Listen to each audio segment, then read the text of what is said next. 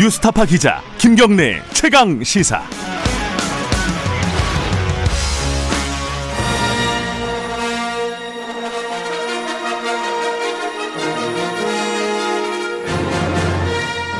정책 브레인들이 최강 시사에 떴다.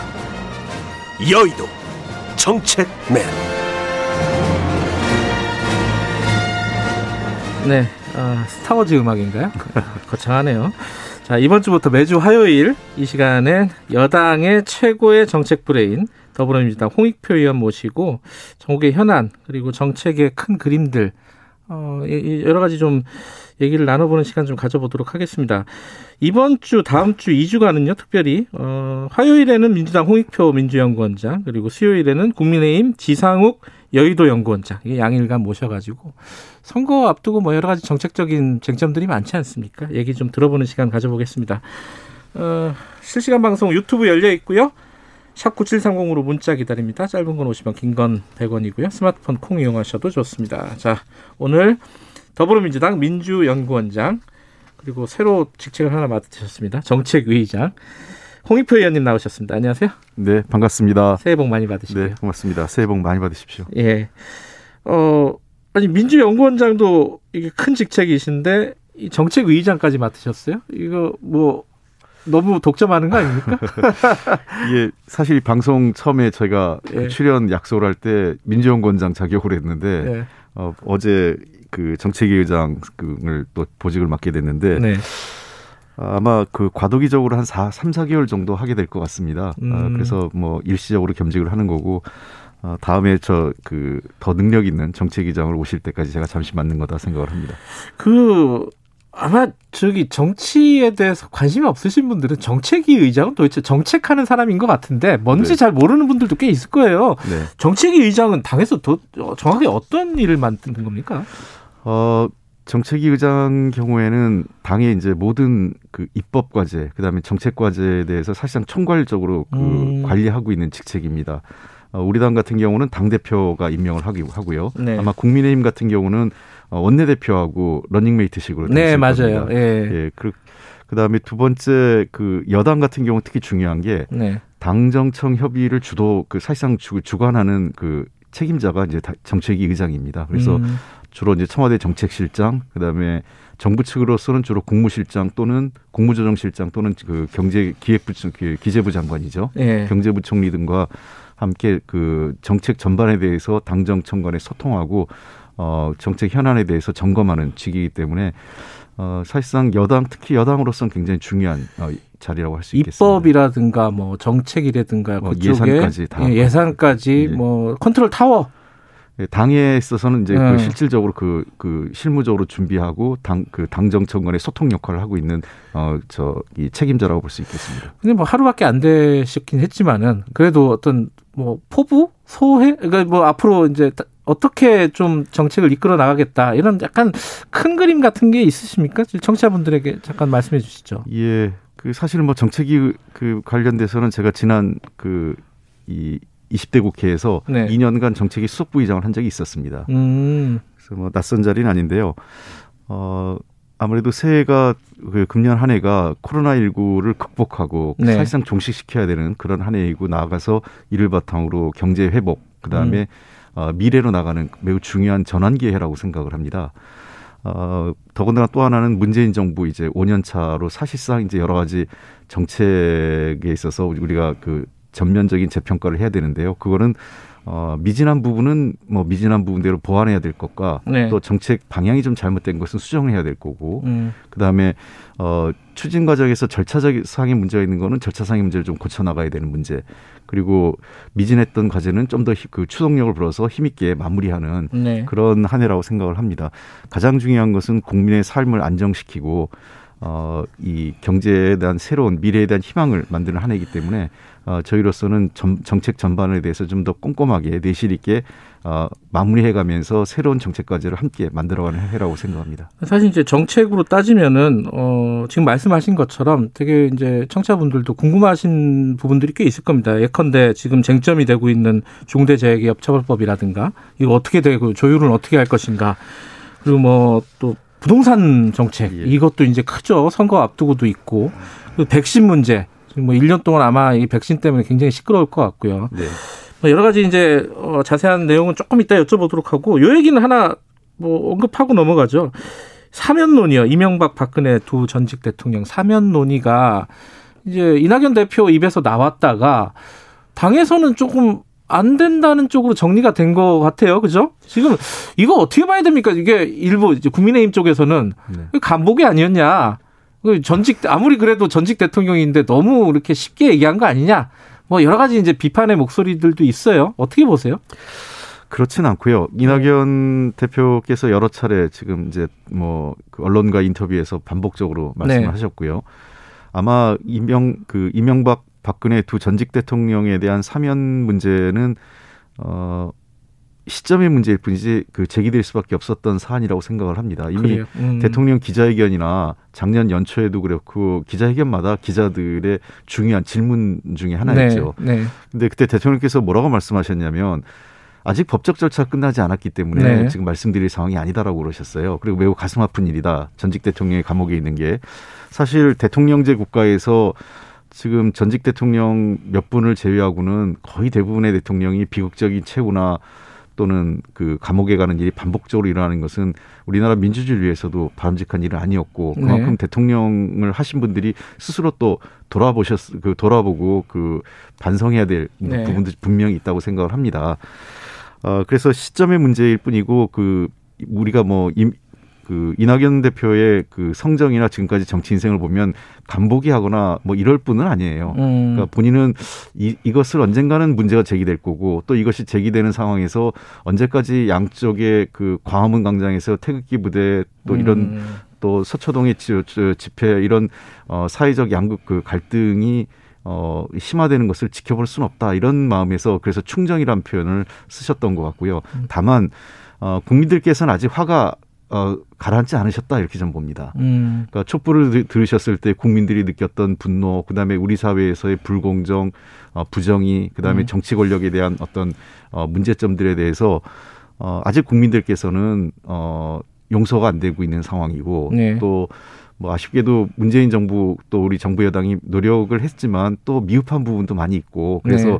여전히 그 이 저희에 대한 비판과 질책도 많으신 상황이기 때문에 네. 저는 정치권이 그러한 문제를 풀어가면서 사면 문제도 함께 어, 논의를 해야 되는데 그 시점이 언제일까 언젠가는 논의를 할 수밖에 없는 것 아닌가 생각합니다. 근데 곧 이제 14일이 이제 대법원 확정 판결이 나오잖아요. 네, 그렇습니다. 그러면 그때부터는 본격적으로 논의한다고 보면 되는 건가요? 그러 이 근데 이 사면론이라는 게 사실은 논의를 시작한다 언제 한다 이런 논, 그 자체가 의미가 음. 있는 건 음. 아닙니다. 아시는 것처럼 사면 복구는 대통령의 예. 고유 권한이고요. 네. 어, 그 전에 일단 법무부, 검찰과 법무부, 특히 이제 법무부를 중심으로 어, 의견 수렴을 해서 어, 사면 그 명단을 어, 제출하게 돼 있는 거기 때문에 아, 그런 실무적 과정은 뭐 할 텐데 저는 뭐 1월 14일 판결이 나오고 바로 시작한다 이것도 음. 어, 맞지는 않는 것 같아요. 그 전에 어, 어쨌든 정치적인 프로세스가 좀 진행이 돼야 될 것 같고요. 특히 많은 국민들은 아직 그 이명박 박근혜 두 대통령이 어, 과거에 자기 자신들의 잘못을 인정하고 사과하지 않았다 이런 생각을 갖고 있고요. 네. 또그 당시에 벌어졌던 일들의 진실이 아직 밝혀지지 않고 어, 그 피해자들에 대한 구제나 명예회복이 이루어지지 않았다 이런 생각도 있으시거든요. 네. 저는 단순히 두부 전직 대통령의 사면으로 끝나는 게 아니라 그 시기에 있었던 분열과 갈등, 그다음에 피해자의 구제와 명예회복 등을 포괄적으로 다루면서 두 분의 사면 문제가 함께 어, 논의돼야 되는 거지 두 분의 사면 문제만 다뤄 다룬 음. 것은 어, 국민통합이란 말에는 부합하지 않을 것 같아요. 이명 이낙연 대표께서도 말씀하신 거는 두 전직 대통령의 사면만 얘기한 게 아니라 그런 포괄적인 문제를 담고 있는 의미라고 생각을 합니다. 아, 어쨌든 좀 긴 안목을 가지고 진행해야 될 일이다 이런 입장이신 거네요, 홍 의원님께서는. 예. 선거용은 아니다. 이게 선거용이 아니죠. 사실 이낙연 대표 개인 입장으로 요즘 뭐 그 당 당원 게시판에도 있지만 정치적으로 손해면 손해지 이득이 될 아, 부분은 아니었다고 그렇죠. 저는 봅니다. 네. 그래서 그럼에도 불구하고 그 만약에 이제 선거용이었으면 이분이 바로 아 나는 그런 뭐 아니다라고 발을 빼셨을 거예요. 음. 근데 발 빼는 게 발을 뺀 게 아니라 어 물론 그 당원과 국민들의 뜻을 좀 더 받아야 그 이해 그 충정을 이해하고 저희가 의견 수렴을 더 하겠다. 그리고 네. 반성이 필요하다라는 어그 앞에 전제를 달긴 하셨지만 이 문제를 그대로 우리가 넘어야 될 산 아니냐 한 번은 음. 라고 말씀하신 거에서는 어 저는 이 단순히 선거용이나 정치적 어떤 본인의 예, 정치적 이해관계를 놓고 했던 판단은 아니다 이렇게 보고 알겠습니다. 있습니다. 어 정책 얘기로 좀 넘어가 볼게요. 중대재해기업처벌법 이거는 지금 현안이라서 여쭤봐야 될 것 같은데 아마 정책위 의장으로서의 첫 번째 관문이 아닐까 싶기도 합니다. 그죠? 지금 어. 그 김용균 씨 어머니 김미숙 이사장이 밥을 굶고 있고요. 그죠? 20일이 넘었고. 그런데 지금 좀 헷갈리는 게 정부안 다르고 어, 그 국, 민주당 안에서도 여러 가지 목소리가 나오고 있는 것 같아요. 이게 정리가 안 되는 거 아니냐. 원래는 1월 8일까지 통과시키겠다는 거였잖아요. 계획은. 네. 이거 되는 겁니까, 지금? 어, 지금 상당히 그 법사위에서 예. 어, 의원들 간의 그 여, 야 양측의 입장이 좀 좁, 혀진 것으로 좁혀지고 있어요. 있습니다. 예. 어. 예. 어, 꽤 좁혀져서 어, 지금 1월 8일 뭐 제가 구체적인 내용을 말씀 못 드리겠는데 또 다른 뭐 정치적인 어그 요구를 좀 야당 측에서 하고 계세요. 음. 그 현안 질의 등뭐 이런 걸 포함해서 그러면서 네. 1월 8일 통과 가능성도 좀 예, 상당히 높다 이렇게 보고 있습니다. 여야 합의하에. 예. 그래서 그 구체적으로 제가 어느 쟁, 뭐 쟁점들에 대해서 다 뭐 소소한 예. 입장을 밝힐 수는 없지만 의견은 상당 부분 좁혀져 있는 것으로 보입니다. 가장 이제 많이들 얘기하는 쟁점이 그 유예 기간이잖아요. 네. 지금 이제 어 정부 안이 너무 후퇴했다. 뭐 50인 이상 100인 이하 사업장까지 유예를 2년을 하겠다라는 입장을 갖고 왔잖아요. 게다가 어, 중소벤처기업부는 뭐 그 위에 300인 이하까지 유예하자는 입장까지 갖고 왔는데 이거 어떻게 되는 겁니까? 그, 부, 그 부처가 입장을 가져오는 것은 부처가 자기 그 그 부처 내 여러 가지 이해, 이해관계자들의 의견을 음. 수렴한 거기 때문에 네. 그것이 최종적인 안은 아닙니다. 다만 네. 정부가 그런 의견 수렴해서 가져온 것을 입법권은 국회가 가지고 있기 음. 때문에 네. 국회가 판단해서 그다음에 여야가 협의해서 결정하면 되는 거기 때문에요. 네. 정부 안은 이해 당사자들의 의견을 들은 것으로 입법 과정에서 참고할 사항이다 이렇게 음. 봅니다. 어, 다만 유예 기간 문제는 예. 제가 여러 차례 이 자리에 와서 말씀드린 예. 바에 있어서 저는 짧으면 짧을수록 좋다 이렇게 생각을 음. 합니다. 왜 문제가 있냐면 유예 기간 지금 박주민 의원안 우리 당에 박주민 예. 의원이 제출한 안에도 4년으로 돼 있는데 예. 4년이라는 거는 국회 우리 이 21대 국회가 끝난 이후란 거거든요. 음. 그럼 국회가 책임지지 않는 문제가 생기고요. 예. 그다음에 과거에 제가 국회에서 여러 가지 입법 과정에서 유예 기간을 두면 유예 기간 동안 어 준비를 하는 게 아니라 그냥 유예를 하는 겁니다, 정말. 음. 그러니까 시간 되면 또 유예 달라고 그러고 그런 네. 경우가 있기 때문에 저는 유예 기간을 너무 길게 설정하는 것보다 현실적으로 어 그 저 준비할 수 있는 충분한 시간으로서의 설, 유예 기간을 설정해서 실질적인 유예 기간 그렇습니다. 예. 어, 법적으로 준비하고 현장에 준비하고 네. 관련돼서 법과 예산 또는 관련 규정을 정비하는 시간으로서의 규정이기 때문에 어, 그런 걸 좀 산정해서 그 기간은 최대한 짧게 정할수록 좋다라고 생각을 음. 합니다. 뭐 지금 딱 잘라서 뭐 1년이나 2년이다, 뭐 6개월이다, 뭐 이렇게는 얘기 못 하시겠지만은 네. 그 정부 안보다는 좀 낮추는 방향으로 접근되고 있는 겁니까? 그게 궁금할 거예요, 아마. 네, 지금 저 협의 중에 있는 것으로 알고 있습니다. 음, 정부 안보다 좀 낮, 낮은 예, 그러니까 예. 짧은 유예 예, 기간으로 예. 음, 그래요. 어 그리고 또 하나가 이게 과잉 처벌 아니냐. 이게 뭐 예를 들어서 그 원청 관리 범위를 어디까지 둬야 되느냐. 뭐 여러 가지 이제 쟁점들이 있잖아요. 예. 이런 부분들에 대해서는 뭐 세부적인 얘기까지는 못 하더라도 어느 정도까지 좀 좁혀지고 있습니까? 어, 지금 현재 아마 인과관계 추정 문제는 조금 그이 넣지 않는 것으로 좀 가고 있는 것 같습니다. 그래요? 네. 그리고 그 이 공기업하고 음. 어 지자체장 등은 포함되는 쪽으로 조금 방향이 논의가 좀 모아지고 있는 거기 때문에 아직 뭐 확정된 건 아니지만 음. 그쪽은 좀 의견이 상당 부분 좀 좁혀져 있는 것 같고요. 예. 어, 다만 그 지금 현재 법 그 적용해서 사망자는 한 명 이상인 경우로 하, 고 예. 책임 대상자 범위에는 아까 말씀드렸던 자치단체장 그다음에 행정기관장 포함되면서 경영자도 대표이사에서 대표이사 또는 안전관리이사 등으로 음. 이제 확장해서 하는데 어 그 말씀하신 것처럼 이게 그 이 어떤 명확한 책임의 명확성 문제에서 약간 문제 제기를 많이 하지만 최근에 포괄적으로 그 이런 그 현장에서 책임을 어, 법인 또는 법인 대표에게 묻는 경우도 그전 세계적인 입법 추세가 있습니다. 네. 그렇기 때문에 저는 이 문제는 합리적인 선에서 그 음. 결정될 수 있을 거라고 좀 보고 있습니다. 의견이 상당 부분 모아지고 있는 것으로 보입니다.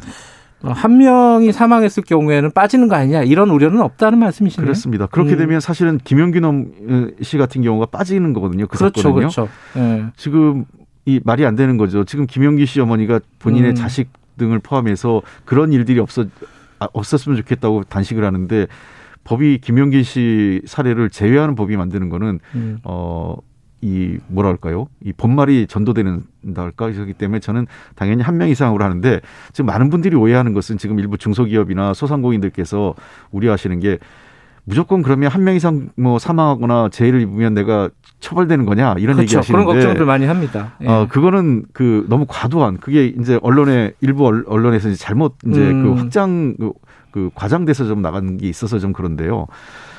그 우리가 예를 들면 교통사고에서 그 사망 사고가 있다고 해서 다그 처벌 그 중대 처벌받는 게 아니지 않습니까? 네. 그런 경우에는 어떤 상황에서 사고건이 발생했는지 음주 여부라든지 속도 네. 위반 여부 또 횡단보도인지 아닌지 또 그 저 이 사망자의 과실 여부 등등을 포함해서 법원에서 결정하는 거 아니겠습니까? 즉 이게 음. 이게 저 사망이 사망 사건이 발생했을 때 그 관련 부처나 또는 뭐 뭐 아니면 그 경찰 등 수사기관 등이 조사를 해서 이게 정말 고의성이 있고 어, 충분히 사고를 예방할 수 있었는데 어, 사업주 대표이사가 그것을 그 뭐 도리어 그 안전 관리를 해태했거나 또는 방해해서 사고가 났다면 책임이겠지만 충분히 규정을 지키고 관련된 예산도 편성하고 어, 노력을 했으면 당연히 중대재해에서 대상에서 벗어나는 거죠. 그래서 마치 한 명 사망 사고 나면 무조건 처벌받는다 중대재해로 음. 이렇게 얘기하는 거는 어, 그사이 저이 법안하고는 전혀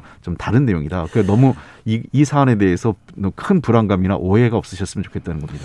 알겠습니다. 뭐 1월 8일 이후에는 어, 밥 굶으시는 분들이 식사를 하실 수 있는 네. 상황이 되는 거죠. 그렇게 그러면은? 됐으면 좋겠고요. 제가 네. 한 가지만 덧붙이면 제가 저는 이 생각을 갖고 있습니다. 이 문제는 단순히 법 통과로 끝나는 게 아니라 원래 이런 경우는 예방, 음. 그다음에 관리 점검, 그리고 마지막 처벌 이게 삼종 세 가지가 같이 가야 되는데 네. 법만 나오고 사실은 처벌 관련 법만 나오고 예방과 관리 점검 부분이 소홀했기 때문에 어, 지금 법 통과가 일단 급하니까 하는데 그 이후에 전반적으로 음. 행정부 전체가 좀 해서 예방과 관리 점검의 새로운 시스템을 그다음에 현장과 소통해서 어, 현장의 불안을 해소할 수 있는 방안을 최대한 저희들이 1월 안으로 만들어낼 생각입니다. 네. 어, 부동산 문제는 다음 시간에 좀 다뤄야 될 것 같고요. 시간 관계상 네. 좀 얘기가 길 것 같아가지고요. 하나 좀 궁금한 게 그 재난지원금 있잖아요. 이게 지금 3차 재난지원금 하고 있는데 양양자 의원이 어, 전 국민에게 두 2차 이전 국민에게 주는 건 한 번 했었잖아요. 예. 2차로 지급하는 걸 준비해야 된다라는 네. 취지의 네. 발언이 있었는데 뭐 어떻게 생각하십니까 이 부분은? 어 이건 제가 여기 방송에서 한번 얘기했던 기억이 있습니다. 예. 방송에서 얘기한 게 작년 9월 쯤이었는데요. 그때 음. 2차 그 추경하고 재난지원금 예. 지급할 때인데 제가 뭐라고 그랬냐면 코로나 피해 상황이 과거하고 다르기 때문에 네. 선별과 보편 두 개로 양분해서 접근하는 게 아니라 어떤 시기에는 선별로 어떤 네. 시기엔 보편이 가야 되고 내년 그러니까 금년이죠. 내년 상반기에 어쩌면 어, 보편적 전 국민 보편 지급을 할 수도 있, 어야 음. 된다라는 음. 얘기를 한 적이 있습니다. 네. 어, 저는 아직까지는 그 관련돼서 양양자 최고께서는 아, 뭐 어떤 이 그 공식적인 검토는 한 내용은 아닙니다. 음. 아직 정책위 차원이나 당정 간에 협의된 내용은 없고요. 네. 다만 필요하거나 필요성이 있거나 또는 이 코로나 상황이 조금 더 완화되면서 그 아까 말씀드렸던 경기 회복과 관련돼서 보편적 지급이 필요하다. 전 국민 지급이 필요한 시점이라고 음. 한다면 저희들이 그 적극적으로 논의할 생각은 있습니다만 음. 아직까지 그 단계는 현재로서는 어 직접적인 구제, 피해 구제와 어 당장의 그 어떤 방역에 대한 그 우리가 코로나 종식에 좀 집중해야 되기 때문에 네. 상황을 저희가 조금 더 면밀히 보면서 판단할 생각입니다. 상황을 좀 보겠다. 예. 그럼 기본적으로 이거 뭐 안 된다 이건 아니네요, 그죠? 어, 그거는 뭐 제가 이미 그 음. 앞서 9월 달에도 얘기했지만 열려 있는 상황이라고 얘기했는데 제가 그때 네. 얘기하니까 일부 언론에선 뭐 벌써 또 전 국민 주장 하는 거냐고 뭐 음. 얘기했지만 정책은 늘 6개월 내지 1년을 미리 내다보면서 판단해야 되는 거라고 생각을 합니다. 예. 알겠습니다. 이게 뭐 얘기하다 보니까 뭐 몇 가지 얘기는 못 했네요. 어, 부동산 문제라든가 백신 문제는 다음에 네. 다음 주에 오시면은 좀 자세히 좀 당의 입장을 좀 들어보도록 하겠습니다. 어, 정책위 의장으로서 어 활약을 보여주시길 기대하겠습니다. 고맙습니다. 네, 감사합니다. 예, 홍익표 의원이었습니다. 지금 시각은 8시 19분입니다.